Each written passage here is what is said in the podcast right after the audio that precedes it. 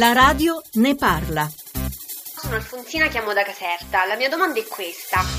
So che ad oggi è possibile ottenere diversi servizi online dalla pubblica amministrazione, ma i nostri dati che fine fanno e soprattutto è possibile controllarli? Grazie.